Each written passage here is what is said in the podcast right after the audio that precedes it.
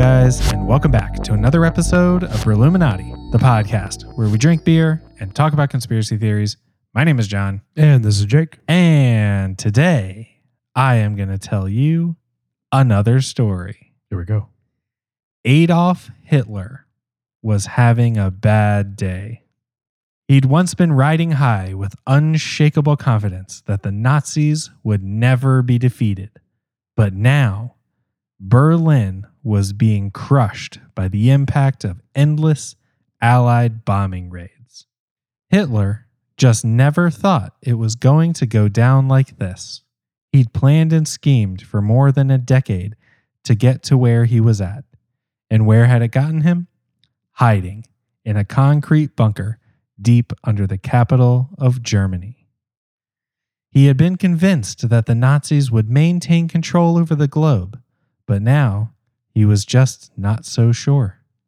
Luckily, his trusted SS had come up with a Plan Z, a final backup plan that would save his ass at the last moment, and it was time for action. Hitler grabbed his body double and quickly shot him in the mouth. And then he shoved a few of his favorite guns and a bunch of drugs into a plain backpack. After changing into civilian clothes and shaving off his trademark mustache, Hitler and crew retreated to a hidden tunnel that emerged at a distant airfield. From there, the Nazis boarded a long range, unmarked plane that flew due south to freedom. The SS had found something that no other superpower in the world knew existed a map pinned to the airplane fuselage that showed a giant red X over the South Pole.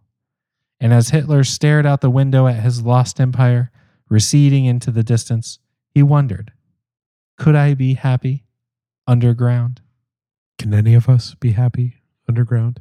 Can, he, can any of us be happy, period? Sure. I mean, if you have vitamin D3, Yeah. Some I mean, oxygen. I can drinking this fancy beer right here. Yeah. But first, you tell me what beer you have. All right. And so this is a double barley brewing Thrilla in vanilla. And uh, it's done by Smithfield, North Carolina based double barley brewing. This is a imperial porter coming in at a respectable 8%. And uh, the logo of this double barley brewing looks very much like clown shoes Kind of, yeah. which we've reviewed. Uh, their artwork does is kind of reminiscent of clown shoes, reminds me of them. On the side, it says "Small Town Big Beer," which is kind of interesting because they are kind of in the middle of nowhere, uh, north of Charlotte. Would you say thirty minutes or so? Out by L- what is that, Lake Norman? Yeah. So they describe Thrilla in Vanilla on the side here as a smooth, medium-bodied porter brewed with our distinct homemade vanilla extract. Slight sweetness balanced nicely with malt bitterness. Pours in a tan head and tastes like vanilla whipped cream, which a little bit, yeah, it does. One of our oldest friends reviewed the business plan. uh, so apparently about the brewery. One of our oldest friends reviewed the business plan and had only two suggestions. First, include finger puppets of ourselves in the business plan, which I don't see illustrated on this bottle very well. And two, rename your vanilla porter. They took both very seriously and immediately put them into action. Little did we know that brainstorming would lead us to the epic fight in Manila. We loved the name Thrilla in Vanilla, and what really cemented it for us was picturing two vanilla beans duking it out. Trust us, this beer is a knockout. So, yeah, the cover is uh, two guys fighting. They're covered in vanilla, vanilla plants, and their gloves are made out of uh, vanilla beans. Wait, can I ask a question? Yeah, of course. You said this double barley is in Smithfield? Yeah. Yeah, Smithfield's not north of Charlotte. Oh, it's not. I thought it was just No. North of Charlotte. It's like 20 minutes southeast of Raleigh, like halfway between here and Goldsboro. Oh, okay. I was yeah, very, very close. Like if we went out to that brewery that's in Clayton, what is it? They make the Deep River. Yeah, if we went to Oh. Deep River, we'd be halfway to, to Smithfield. Oh, wow. Okay, yeah. So they're down in Johnston County. Yes. Oh, okay, fair. Very Johnston County. Yeah. This is some full blown redneck beer. Oh, yeah, and and it slaps like full blown redneck beer. Does it? It slaps? yeah, it's uh, you know, it's a pretty heavy for a porter. It's pretty heavy. Um, it does have uh, a a very strong vanilla taste to it. It's kind of like a vanilla cream soda if you dumped a Guinness in it, I guess. Okay. Something like that. That sounds kind of Not good. a bad not a bad thing at all. Yeah. It smells good. The Thrilla So- in vanilla. It smells very stouty. It does. Well, I yeah. guess if it's an imperial porter, it's probably yeah, stout pretty consistency. much a stout. Yeah. Yeah. Yeah, that's definitely good. Yeah. It's not metally at all. Like No, I kind no, of no. expected it to be a little metally. Usually I'm not a fan of porters because they're too thin. This is definitely thicker. It's still kind of it's still kind of thin, A little bit, yeah. you know. Almost soda-y, like thick soda. Yeah, yeah. No, I can see that. Oh, it's good. Yeah. I like it. Yeah, it's not bad. I, would feel drink like I another. could drink that like early fall Yes. would be a perfect time for this beer. Yes. I I have not seen anything else from this brewery.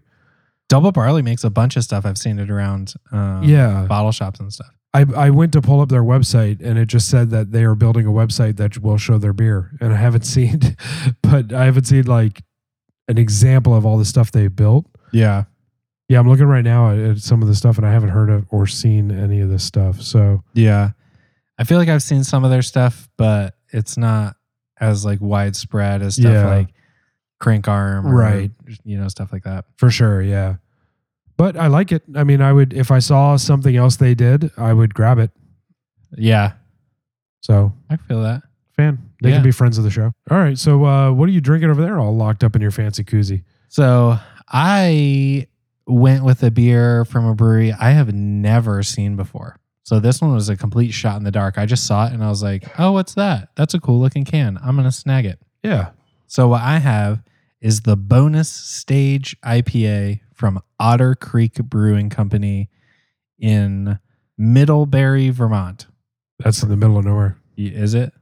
I, I'm assuming. I mean, it's Yeah. Uh, Vermont. Okay, yeah, I mean Vermont's basically the middle of nowhere. So yeah. But yeah, I mean this can is very cool. It's a little 12 ounce can, has like a black on top, lime green on bottom kind of thing going on. It basically has what looks like kind of a if Space Invaders were made out of hops. Yeah. Kinda yeah, thing going on. 100%. has all these little like hop looking space invader aliens and then little like pixelated space invader spaceship kind of thing going on. It says bonus stage and that like 8 bit. This whole can is 8 bit. Yeah. It's, Which- very, it's very Space Invaders. Yeah, It it's looks- very cool. It's very I like it. And um yeah, it says bonus stage IPA in pixelated stuff. There's a little thing that says push start and then next to it it says next level New England Nice. IPA. And it says, crack open a can of our next level New England IPA and let your taste buds conquer the layers of citrus and tropical fruit hop flavors. Otter Creek Brewing Company. It is 6.7% ABV, 12 ounce can. Respectable. Uh, creatively crafting brews since 1991. Okay. And um, yeah, I mean, I would not say that I specifically get a bunch of citrus off of this beer. I would say I do get a lot of more heavier tropical fruits. Right. Like I feel I felt like I was getting some kind of some kind of peach Like kind of mystery fruit. on it. Yeah, that really and I kind of wish that they had said more what the fruit flavors were cuz I drank it and I was like, "Oh, not really any citrus." Right. But I'm like, "But what is it? What is this smell?" It has this very like not bad. I just can't really identify what the scent is Yeah. that's kind of coming off of it and I can't really identify the flavor either cuz I'm like, "Is it peach? Is it pineapple? Is it guava? Is it star fruit?" It's like just I street fruit. Yeah, I just don't really know, but it definitely has this kind of juicy-ish, tropical fruity-ishness to it. But it, and it's a very unlike other juicy or hazy Right. tropical type IPAs. It has this very distinct kind of flavor that I can't really place to it. But I find it very drinkable. It's it's nice. You know, it has a, a tad bit of stank to it. Not really citrusy, so it's not really big on the juicy. I don't really find it as being a very New England style IPA flavor wise. I would expect more citrus. It's not syrupy. No. I mean, maybe a tad bit Yeah. it's a lot more of a heavy fruit tropical Okay. IPA, I would say, than New that. England. Yeah. But I mean, I like it. I I drink it again, and it's fun. I like the can. The can's fun, and uh, yeah, I don't know anything about this brewery, but I looked up the. I, I just googled the town, and they have a Henry Sheldon museum there, and I have no idea who Henry Sheldon is. So I looked it up. Apparently, he was the tax collector in that town, cool. and he opened a museum. So it's a museum to a guy who was a tax collector and opened a museum. So it's that kind of town. Did he get shot? Because I don't think so. that sounds like a tax collector thing to me. I think he just got old. Okay. Yeah. All right. Well, I mean, that's it for this. I want to hear about what's going on with Hitler. sure. So so what's up with that? so Hitler was plane bound to Hollow Earth. Uh, Hollow Earth. what do you what do you know about Hollow Earth? I essentially only know what I know from the Godzilla, the Kong versus Godzilla movie. Okay, I haven't seen it. Do they go into Hollow Earth? Yeah, that's the whole theory behind that whole movie is that the Earth is hollow, and that's where Godzilla and the other super monsters come from. Wait, so they live in the Hollow Earth and then they come up to Earth Earth Yes, and then they fight. yes. Why don't they fight in Hollow Earth? I don't know. All right, whatever. That's where the giant monsters live, but people can't get down there because there's some sort of gravity vortex that prevents you from getting down there. Makes sense. I'm sure Hitler experienced the same thing. Probably. So they needed their super technologically advanced flying Oh, did they get Earth down there? space. Yeah, in the movie? Oh, okay. they do get down there. That Spoiler- movie's just so, spoiler so silly. All right, let's get back to Nazis. Yes, that's what I want to know about is the I have I have heard you are a big fan of Nazis. Not in, no. I mean, yes and no. Just like we said in the previous Nazi episode, the Nazi Bell episode, which if you haven't go that check that go check that one out. It's very goofy and fun. I do not support Nazis. Oh, oh, okay. I like talking about Nazis because they're so crazy oh, and I think I misunderstood. Believe, oh, get the fuck out of here, dude. You know exactly where I am. You're goading me. I don't like it. Um, no, I like talking about Nazis because they've become this big pop culture thing through movies and video games. I like the history of it. I've studied a lot of World War II stuff. I wrote sure. I wrote this huge like 40 page paper about um, Cool. World War II um, when I that. was in college and stuff. Yeah, I wrote it all about the Battle of the Bulge and then Oh. Nazis and all this stuff. I'd read that. it, it was Send it to me. I'll read yeah, it. uh, I have it somewhere. And um, yeah, I mean, I love the history of it. I love watching movies about it. I always like seeing us win and the Nazis lose. But part of what is very interesting about the Nazis is all just the goofy, weird paranormal shit that they were Yeah. into. And I like Yeah. talking about that because it's so interesting. You know It what I mean? weird stuff. It's like yeah. they're the perfect villain just because Right. they're so crazy. They did horrible things. And, but on the side, they were over here like, yo, what's up? You want to try some occult shit? yeah, I mean they were they were going and digging up Nostradamus books and reading you know predictions and they were summoning Hellboy and Yeah, trying they- to do time travel and making Yeah. super soldiers and all this crashing shit. bells in Pittsburgh and you know all yeah, that stuff. yeah, pretty much every ancient civilization shares a handful of histories and concepts. And one would be something like the Great Flood. So basically, Sumerians, ancient Greeks, uh, they all have these ideas that there was a great a great flood. A lot of them share that. yeah. Probably because there really was a great flood back in the day. You know? Well, chances are there was just like a really bad tsunami one year. yeah, something like that. Yeah. Or hurricane. Or, But I mean, you know, yeah. whatever. Anyways, Could whatever. have, could have, Well, or the great could have been some Noah's Ark. But who knows? Yeah, exactly. Or, I mean, for for something like Noah's Ark, the Great Flood was a flood that happened in the like Euphrates area, and so the people restricted to that space saw it as this huge flood that happened, and it was the end of the world. But it was just really affecting that little area Right. because you know it's like zero AD. You know, so Yes. so, anyways, uh, they have this idea of the Great Flood. A lot of them have the idea of a physical place called heaven, and then they have an idea of there being something tangible inside the earth, possibly a whole civilization. Sometimes it's called hell. Sometimes it's just a space where things and people exist, and sometimes it's where our ancient civilizations emerged from. So, people, a lot, a lot of people think that our past ancestors crawled up out of caves, just instead of, you know, um, amoeba to fish to whatever to whatever to whatever to monkey to person. Like instead of like this chain of events, Yeah. they think we just kind of crawled full formed as human beings out of a cave. So And we did it. aliens implanted us inside of the giant Earth that they created with their terraforming alien machines, and at some point we just emerged from the underground. Probably. Okay. Yeah, I mean it's that's basically I think that's the World of Worlds theory, isn't it? Is that the ships from War of the Worlds were actually put underground a million years ago. And then at the moment that War of the Worlds the movie started, when all They the just came destruction up out of the ground. well, yeah, all they did was they shot the pilots down into the into the things, and then they came up, Yeah. you know, because they were already down there. Yeah. They laid the tech in advance. Right. Yeah. So ancient Greeks believed that there were caverns under the earth occupied by an ancient god called Zalmoxis, who is always pictured with a big ass axe. So he uh he's kind of the origin story for dwarves from Dungeons and Dragons and I'm surprised he didn't have a big ass shovel. Well, I mean, If he was axe, underground, shovel. Turn an axe sideways, you can shovel with it. Do you mean like an axe, like a Viking axe, or do you mean an axe? it was like, a straight up like battle a axe. pickaxe? No, it was like a battle axe. Oh, okay. Yeah. Okay. Um, that's what he was usually pictured with. It doesn't seem illogical. Maybe not. Um, in Ireland, they had a thing called the Gate to Hell, which is exactly what it sounds like. That's where Hellboy came from. Yeah, pretty much. Um, in Hindu mythology, the underworld is called Patala and is a place of demons, but also where their ancestors, again, where their ancestors emerged from.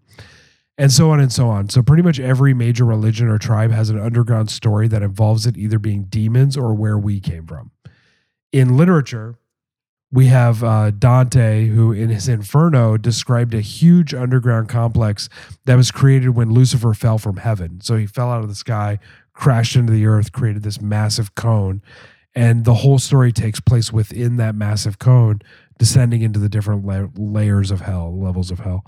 Other notable early examples include Giacomo Casanova's 1788 uh, Icosameron. It's a, uh, a five volume, 1800 page story about a brother and sister who fall into the earth and discover the subterranean utopia of Megamicres, which is a race of multicolored hermaphroditic dwarves. What? Yeah, I mean, it's an 1800 page book about hermaphrodite dwarves. Okay. I don't know. It's, I mean, I'm probably never going to read that. probably. I mean, you were in Dungeons. Isn't that what Dungeons and Dragons is? No. Oh, slightly different. No, that's demon Satan shit. Oh, okay. Never mind. Or I, got- that's I got what, those mixed up in the 80s. That's what the 70s house moms said. Could you imagine how how boring a book from 1788 is? That's 1800 pages about a brother and sister's journey into a race of multicolored dwarves. Um, it's probably not as good as Lord of the Rings. I'm just throwing that out there. Yeah, I mean, I can't imagine it is. There's another one called Vril, which was published anonymously in 1819 and was a huge hit in Germany. And then Edgar Allan Poe's 1838 novel, The Narrative of, of Arthur Gordon Pym of Nantucket. That was an underground story. Jules Verne's 1864 novel, Journey to the Center of Earth, which showed a subterranean world teeming with prehistoric life. Uh, George Sand wrote a novel called Laura, Voyage dans le Cristal, where this woman named Laura, big shock, went underground and found these giant crystals. And then there was a book called The Smoky God, written in 1908, uh, that included the idea that the North Pole was an entrance to the hollow planet. So the main one I mentioned up there was one called Vril, V R I L, which was published pretty extensively through Northern Europe. And uh, it was written by an anonymous person in 1819. And that was the one that, as growing up, really caught Hitler's attention. So he started reading this because the book is essentially about a group of quote unquote Aryans who emerged from underground and created this gigantic um, species movement of people who took over the planet. Do you know what it means that it was published anonymously? No. It was written by a woman. Oh, back then, probably, yeah, Probably. yeah, yeah, eighteen hundreds, Yeah. Not not joking. yeah, yeah. That's probably what that means. and nowadays, uh, nowadays when you go on like Kindle Unlimited or whatever, when they have like weird pen names, it's usually it's written by a guy because like romance novels and erotica novels, It's like written by P. Johnson, and it's obviously a dude. It's Stephen King. Yeah, probably. Just getting in those extra bucks. So it's weird to say this again after we've talked about it a couple of times, but the real novel was this thing that really kind of pulled together a certain kind of class of people and they got really excited about it. And it's almost again like a QAnon kind of thing where it was written, it was something they really wanted to hear. And so they all gathered behind it and started clapping their hands and they were stoked about it. And um, they they formed a society called the Vril Society, you know, super creative. The Vril Society was a secretive group of women that claimed to have kept their, I guess, published anonymously. There you go. Sure, yeah. So, a secretive group of women that claimed to have kept their hair long in order to act as a telepathic antenna to communicate with aliens. Wait. So you're telling me that if you have long hair, you have telepathy? I don't know if you have telepathy, but you can communicate with aliens. Okay. I definitely cannot communicate with aliens. No, you're hosed. Yes. But, you know, it's, you have other charming things about your personality. What I don't have on my head, I have on my face. There you go. So, if you grow your beard long enough, Maybe. but you're not a woman, the society was made up of women. Oh, okay, okay, okay. You have to. Okay, I So- see. long hair, don't care. Long hair, must care, I guess, for this. Messy bun, getting things done. There you go. That's right. Uh, they also believe that they came from an ancient Aryan race and that the New World Order was unavoidable and about to happen. Hitler loved the shit out of these ideas. He was like extra giddy, thinking all the time about these aliens and long haired ladies, just pushing him into being the biggest power in the world. He just wants the long-haired ladies to come. Well, make yeah, they're him like, feel like he's got the biggest power in the. I don't know where I was going with that. I mean, you were going to the right spot. I mean, these were, these were, these were long haired, super pale ladies who were telepathic, talking to aliens, and he was all about this. he wants that big, long-haired Broomhilda to come Yeah. show him the 100%. alien power. Yeah. So the Vril Society revealed to Hitler the idea that there was a subterranean matriarchy, meaning there was this underground class of people completely ruled by women, mostly women. And it was a socialist utopia that was ruled by the superior beings who mastered mysterious energies known as the Vril Force. Vril force. They also all happen to be Aryans, okay. obviously, Yeah, white dudes. obviously. because nothing says underground like white dudes. The uh, the belief is essentially that the Vril Society, along with this alien race called the Vrilidians, Shocking name. helped the Nazi Party develop their flying saucer. This was done by telepathically communicating with the aliens and then writing down all of the plans on how to build the UFO. So these super telepathic ladies all got in a room. I'm going to assume they got naked, sat uh, Indian style, flowed out all their super long hair, and then they talked to the Virilians who were, uh, you know, 60 light years away and said, Show us how to build a UFO. And then they took a pencil and wrote all of that down on two sheets of paper and gave that to Hitler. That's all it takes. Two sheets of paper. Eh, you know, it's blueprints. You just figure out the little details later. I mean, how detailed could an alien UFO be from 60 light years away? I mean, pretty fucking detailed, I would think. it's like, can you fit a breakdown of a mod, like a carburetor from a 1980 Camaro on two sheets of paper? L- let me put it like this. Before I sold my Jeep, I had a Haynes manual for that thing. yeah, This is a fucking Jeep. right. It was like 400 pages Yeah, printed. yeah. And that was every Jeep from 1981 to 2018. I have the Haynes manual for my Miata sitting on my passenger seat right now. Yeah. It is three fingers thick. And is for the 1997 to 2003 Miata. This is a convertible car with one engine available and nothing else. yeah. Yeah. There's not a lot to a Miata. No, there's not. There's definitely not. And so a UFO on two sheets of paper is, I'm suspicious. Yeah. But anyways, it uh, it all started in 1919 uh, when Maria Orsic, the head of the Vril, the long haired Aryan lady, traveled to a rented hunting lodge in Berchtesgaden, Germany, to meet with the leading members of the Thule Society. Have you heard of the Thule Society? No, what's that? Uh, so the Thule Society was made up of, and you might recognize a couple of these names Okay. Adolf Hitler, Heinrich Himmler, Alfred Rosenberg, and Hermann Goring. That's a bunch of Nazis. That is a bunch of Nazi piece of shits. Those were like all the head SS guys. So all the head Nazi pieces of crap met with this lady who had super long hair, and she offered them up these pieces of paper. During this meeting, she brought these uh, documents containing the cryptic transcripts that she came that she claimed came from the solar system called Aldebaran, which does sound a lot like Alderan Alderaan. but is a real thing. It's uh it's located 68 light years away from Earth, and Aldebaran is famous for being the reason we know that the universe moves in cycles called proper motion.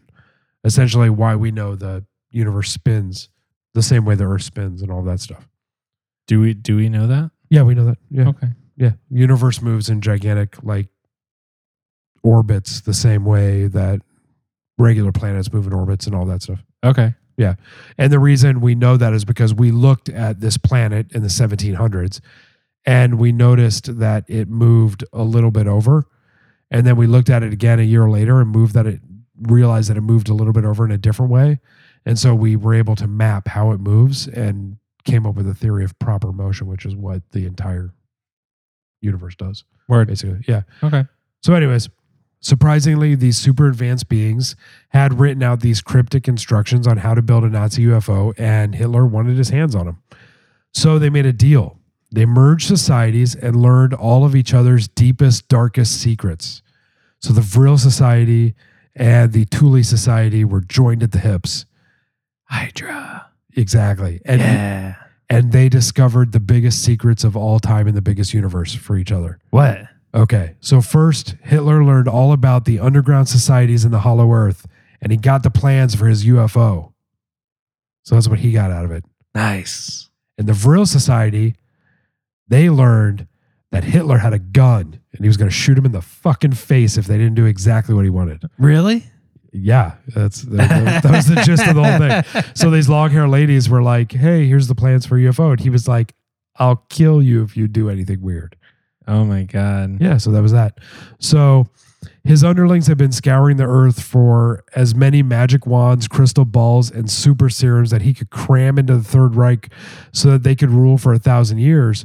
But for him, the inner hollow earth and all this stuff in the Nazi UFO was the real deal. This was the uh, the big enchilada. Let me ask this question. Yeah. How fucked up do you have to be when murdering six million people is not the big enchilada? and journeying to the center of the earth in hollow earth underground tunnel shit and Nazi and building a UFO is the the thing. Well, that's interesting because it's like, is was the Holocaust like a big plan for domination? Was that a thing, or was it just something he had to do along the way? You know, in in his mind. I don't mean like the realities of it. Like, where did that fit in his to do list? You know, Yeah, I don't really know. it is really messed up. Yes. And so, you know, he was out there look talking, not talking, but reading Nostradamus, looking for magic wands, basically looking for Harry Potter shit. And then meanwhile, the SS was like literally rounding people up and gassing them. Right. So I just don't understand how they connect. You know what I mean? I don't think they do. I don't- I don't think there's a connection there. I think it's basically, well, I think the connection is he was looking for this secret sauce of the universe that involved this Aryan Superman. Yeah. and six million Jewish people happened to be in the way of that. Yeah. And I they mean, muddied the water or whatever Yeah. his analogy was. It depends on what you think the main goal was. Was the main goal establishing a global Aryan race on the surface? Right. Or was the main goal doing Nazi occult shit? Right. Because one of those is the main thing and the other one is either a smokescreen or the side project. I, I kind of disagree. I think No? I think he had the main goal of he wanted to establish a Reich that ruled for a thousand years. Right. And I think the searching out the mystical stuff was his weird idea of getting a upper hand on everyone else. Right. So creating the Reich, the global Aryan race, was the main goal. And then doing Right. this occult shit was like his side project. Or it was a thing that he saw would allow him to finish his main goal. You know, think about it oh, this Oh, way. okay. Okay. I, I'm, Yeah. I'm picking up what you're putting down now. Yeah. yeah. Yeah, like if you're going to build a house and you can choose between a hammer or you can choose between a magical hammer that's going to make nails hit twice as hard, you want to find them. you would spend like an extra hour looking for that magical hammer cuz you knew it would help you win faster. you like know? a nail gun. right, exactly. I mean, yeah, that's actually a really good example. Is like if in 1940 all they had were hammers. You have a hand drill, Right. or you can Right. look for an impact drill. Right. Like, and if you knew there was a DeWalt 20 volt impact wrench sitting somewhere in the universe, looking for that for an hour or two is beneficial because once you get it, it's going to help you a lot. Right. I feel like these are terrible analogies. They really are. Given what we're talking about. They are, but it's like what we have in the garage in front of us. Yeah. I mean, and okay, so if the goal was the perfect race or whatever, and he felt like he needed to do the whole Holocaust thing as part of that, Right. This was also just as important a part because it was going to so. enable the end goal. Yeah. Because if he found some mystical device that could instantly kill all people in the United States, Sure. then he was instantly dominant on the planet and that was Right. goal achieved. He was good, you know? Like nukes that they did not have. Uh, essentially, I mean, which they were all struggling to create, you know? Right. Um, so through searching for all that stuff, once he got his hands on these Vril documents, and I mean, for him, the idea of finding this Nazi UFO was the same as finding a nuclear missile. You Yeah. know, if you could find a plane that could instantly materialize, shoot around, appear there, appear there, and do really dirty work, then that's as good as having a nuclear missile, you know? Sure. Yeah. Yeah. So now that he had these things in his hands, he felt that he had real momentum. And he knew that the inside of the earth was teeming with these hyper advanced Aryan supermen. And he knew that these guys, because he was on the side of hyper advanced super Aryans, were going to help him conquer the upper planet. And that's what he wanted, Okay. you know? And so he had these big plans and he put them into action and went down and started looking for Hollow Earth Aryan dudes. Um, so modern day, let's jump forward a little bit to 2020. Modern day Hollow Earth believers, which there's actually a surprisingly large amount of, because you know there's also modern day flat Earth believers. I don't feel like it's surprising at all. Yeah, I mean, honestly, at this point. Yeah. Um, they're positive that the Hollow Earth is a tropical paradise packed full of highly advanced races of aliens, humans, and giants. They believe that uh, there's a lot of lost descendants throughout time down there. So, all of the people from Atlantis, the people from the lost 10 tribes of Israel, Lemurians, they believe these people are all just kind of like down there partying. Like it's like weekend at Bernie's or something. They're all hanging out, you know? And, uh, that not only are they down there just kind of partying and hanging out, but they also believe that they're all down there just hanging on to these crazy futuristic advanced technologies like UFOs, nuclear missiles, laser guns, all this stuff. And the thought is the first person to get down there gets access to all this stuff. You know, That seems like bad logic. it really does. Because I mean, think about it this way: if you're if you're Cuban and you know guys in Florida have better face razors than you have, and you go from Cuba to South Florida, do you think suddenly because they have better face razors, they're going to join your entire Cuban diaspora of communism and give you their face razors just because they have better face razors? Right. This is a bad example. I feel like it's a bad example. Yeah, that's kind of a crappy example. All right. It, it's more like if you are the infi because what we're kind of assuming here is Right. that the society that's on the surface of the planet Correct. We're is the inferior correct. in knowledge, Right. technology, all of this stuff. Okay.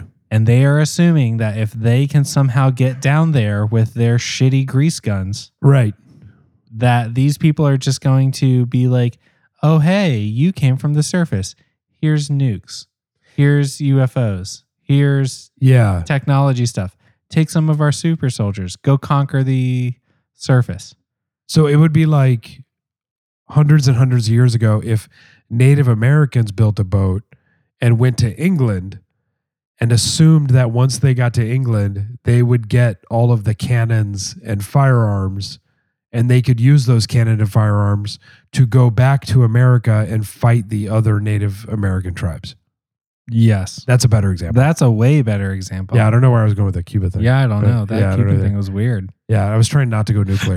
but then I went for Cuba and I don't know where it fell apart. yeah, I don't know that because I, was assuming nukes. As soon as you said Cuba, I was like, "Are we talking about?" Yeah, I was too. And then I was like, oh, I can't talk about nukes. And then and then I went to face razors. I don't know what happened. Yeah, that was weird. But yeah, so Native Americans going to England, getting big wooden ships with cannons and guns. Yeah. Just do the opposite. Inferior society going to the more advanced society and expecting the advanced society to just hand over tech.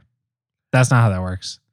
Unless we're talking about humanitarian effort, in which case that is how that works. But this is not that. This is murdering people. right. Yeah, I can't imagine any situation where they'd be like, hey, yeah, here, here's all of our guns and nuclear weapons and Right. stuff. They might be like, here's a cancer cure. Maybe. Like, or maybe they would be like, here's cancer. Maybe. Because like, why are you showing up at my house? Like, I don't like when my neighbors come over. I just got a text from my neighbor asking if I have a shop vac. I don't have a shop vac. You know, Even Like, if I why is had it- a shop vac, I'm not going to lend it to you. I know I have my own shop vac. I don't need his shop back. Yeah.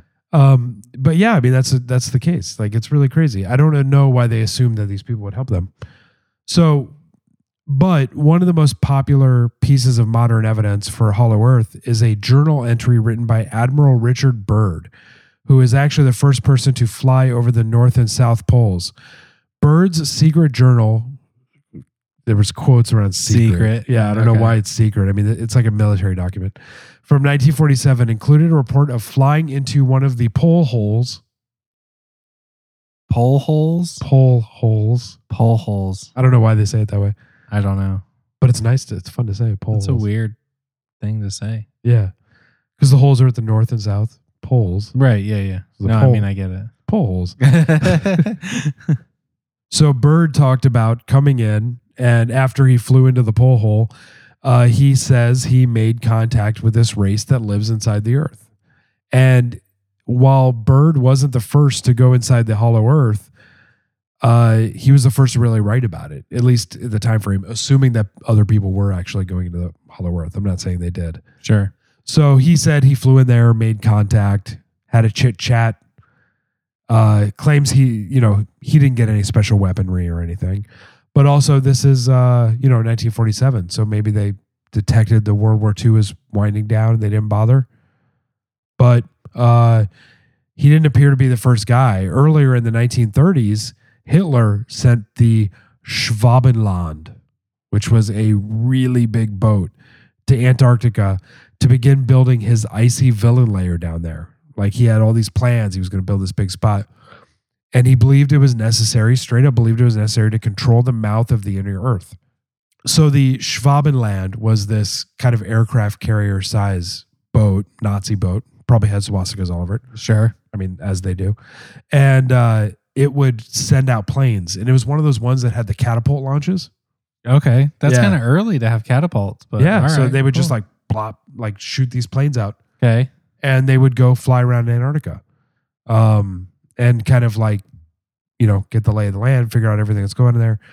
And so we don't know a lot about what they were doing there, but we do know they set up a couple bases and they did kind of establish some footprints there because Yeah. at the same time, American and British forces scrambled onto the other side of Antarctica and straight up said that the reason they were doing that was to kind of keep an eye on the Nazis.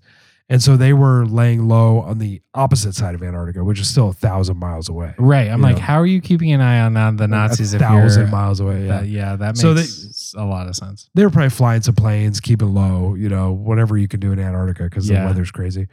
So they they just kind of laid low, and then eventually Hitler either got bored or flooded into the Hollow Earth and abandoned everything, and the Americans went back and checked out all of those uh, abandoned bases and stuff. After that, there was basically a total and complete media blackout on Antarctica. We didn't hear a single word out of like Nazi bases, American bases, British bases. Basically, anything that had to do with that stuff was kept under a tight lid until around 2016. So lots and lots of years. Yeah. And in 2016, we found out three really crazy things. Okay. Hit me. I'm ready. All right, here they go. I'm not ready, but hit me anyway. so first, in February of 2016, a screenshot from Google Earth began circulating on the internet. It looked exactly like the group of the Great Pyramids in Egypt, except these were considered to be Nazi pyramids that were built in Antarctica. So is this group of pyramids kind of stationed the same way the Great Pyramids in Egypt are at Khufu? yeah, yeah. and they um they were kind of set the same distance apart and the, it was a low angle so you could see the sun cutting across. So you could see the shadows. These were straight up pyramids you know? Are we sure these were Nazi pyramids and not already there pyramids? i mean i would assume they're nazi period who else is going to be build pyramids down there? Aliens. But they're same thing or Nazi. Hollow Earth people. yeah it could be yeah. That's their like launching pad or something.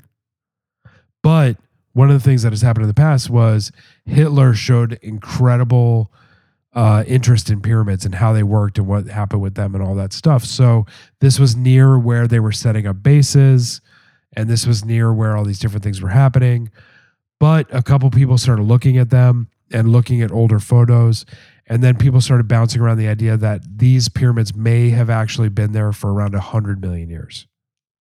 so I'm saying, dude. Yeah, so you might be right. Aha. I know. See, I know shit. But it could also be the whole Egyptian thing where you walk in and you're like, "Oh, this is my pyramid. I made this." Yeah. So, anyways, number two, around that same time, U.S. explorers uncovered a legitimate Nazi base on Antarctica. It was a base used for climate research and, more strangely, deep listening into the interior of Antarctica. It had like these deep range microphones set up to listen across the ice sheet. Uh, the base appeared to be abandoned after the Nazis had already lost World War II. So they think that there might have been people in there afterwards. Okay. Third, there's this uh, team of ufologists on uh, on YouTube called Secure Team 10 that discovered what looked a lot like a Nazi UFO crash site in Antarctica. They showed tons of images of the spot and even showed nearby images of canyons that looked like they could have cave entrances where UFO shaped objects would be able to fly in and out. While these are all super interesting, let's go through these discoveries one by one because they've been subject of hundreds of YouTube videos and podcasts, and I watched way too many of them last week. Okay. First, the uh, the hundred million year old Nazi pyramids. So obviously, first they're probably not Nazi pyramids if they are hundred million year old Nazi pyramids. Sure. Because one, there weren't humans hundred million years ago, let Sure. alone Nazis. You're right. But we do know that Nazis had time travel technology, Could be Nazi aliens. uh, or Nazi Bell people going back. I don't know. Maybe. Whatever. They went into the future, got some tech, went into the past, built the pyramids. Now they have bases. Didn't tell Hitler that they were there or how to use them. It's possible. So this is also a lot like the pyramids on Mars, where it's probably something very large that is out of place or a coincidence. There's also these things called Nunataks in uh, Antarctica, which are these jagged mountainous rock croppings that come up through glaciers. And when you look at a lot of them over and over again, they look a lot like pyramids Okay. because it's just kind of this pointy rock that comes up and the sun hits it and it just basically looks like a pyramid from the shadow. But it's not. Uh, I mean, they kind of look like pyramids. Okay. I mean, they're pointy, four sided. okay. So it's it is one way to kind of explain that off. Like it seems pretty realistic, and also the size of them, they were massive. They were like four miles across. Okay. That's so a four mile across pyramid is pretty big. That's pretty big. Yeah, it's fairly large.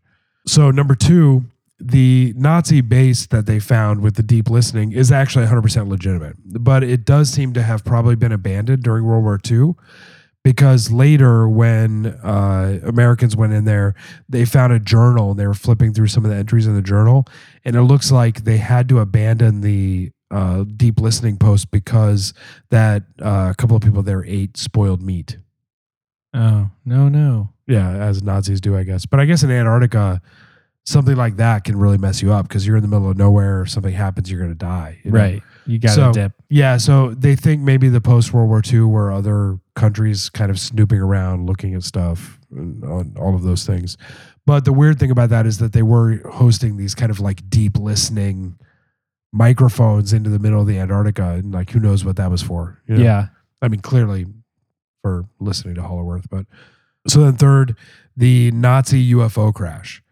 Uh, you know, things crash literally all the time. Look at Roswell, 9 11, you know, planes crash, UFOs crash. We have evidence of all these things. Uh, but while this does look like a crash site for sure, when you look at the images that uh, Secure Team 10 posted, when you look at it in context, if you back out, the actual crash site is 150 miles across. So while it looks like, uh, you know, those scenes you saw in um, after 9 11 where the plane crashed in Pennsylvania and it was like this long ditch, Yeah. it looks like that. But when you actually measure it on what the landscape is, it's 150 miles across. Something was moving fast as fuck. Or it was, I mean, or it would have to be massive, like bigger than the Independence Day things. Yeah.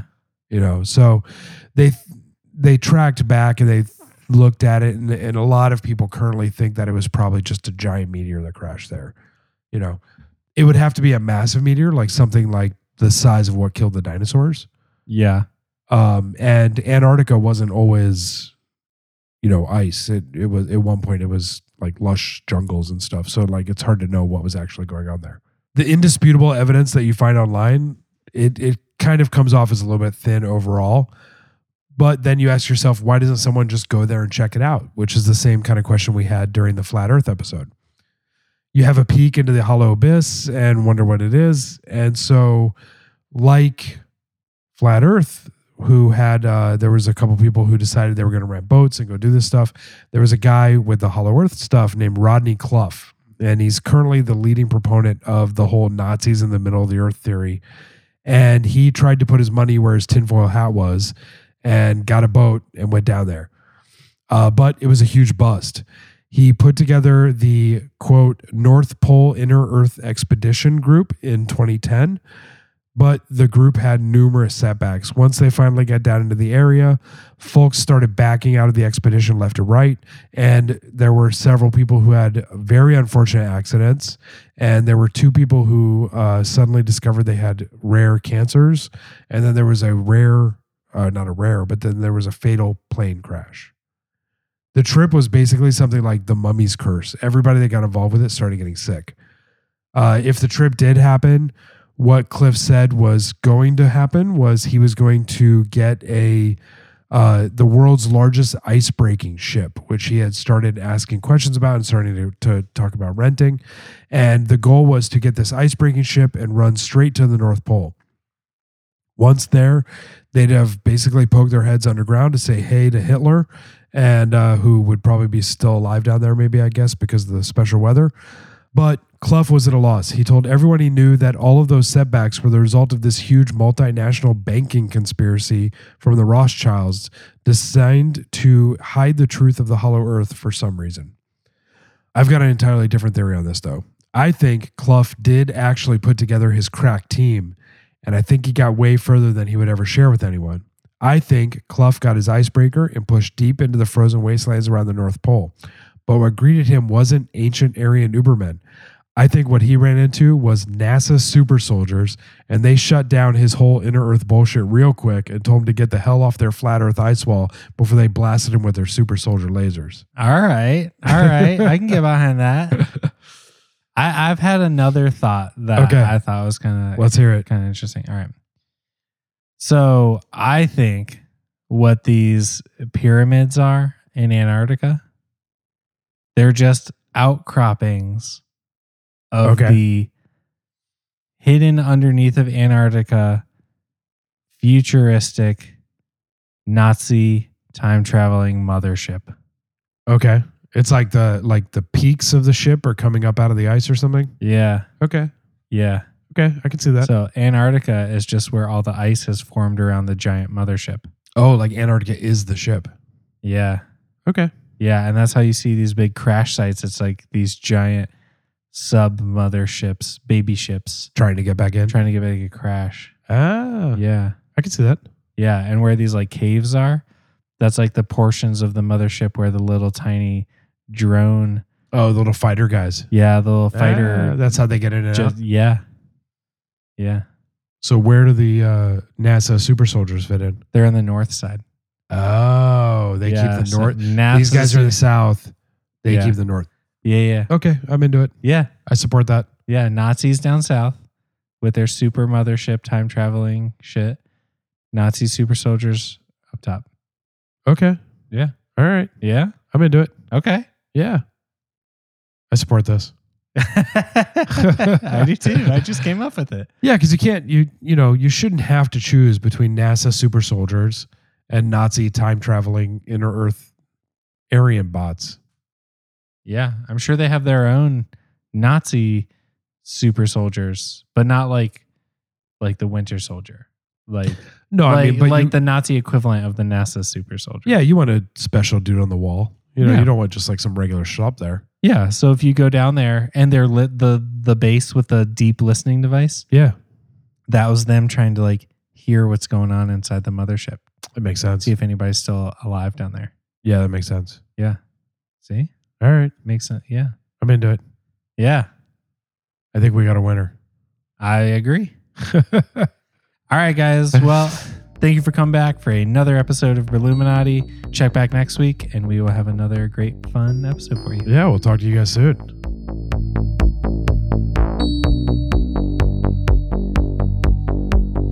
Thank you for joining us for this episode of Brew Illuminati. Our intro and outro music is written by Dungeness. Want to learn more about the topics we cover and who we are? Join us on Facebook and Instagram at Brew Illuminati Podcast for behind the scenes content and updates. Do you have mystical powers of insight or just questions, suggestions, and feedback? Reach out to us at thebrewilluminati at gmail.com. Are you ready to immerse yourself into the inner circle? Visit patreon.com slash brewilluminati podcast. For the same price as a cup of coffee or sandwich you won't remember, you know, because of mind control, you can join the Brew Illuminati and lift the veil on the true mysteries of the universe. Your membership to the Conclave unlocks access to our secret Discord server, bonus Patreon only content, behind the scenes talks, and much more. Every dollar spent not only helps us reveal the truths of the world, but also frees us to make the show better, weirder, and allows us to go deeper and deeper into the void while funding our next beer run. When we're not talking conspiracies and beer, we're passionate about saving the forgotten puppies and kitties of the world. 10% of every dollar you donate goes directly to the Best Friend Pet Adoption Agency. They are a local 501c3 all breed, all foster cat and dog rescue that will save the life of a pet who never had a chance. Keep an eye out because we'll be posting pictures of the lives our listeners save. For more information on Best Friend Pet Adoption, head over to bfpa.org. Join us again next week for another episode of Brew Illuminati. We know you will, because again, mind control is real.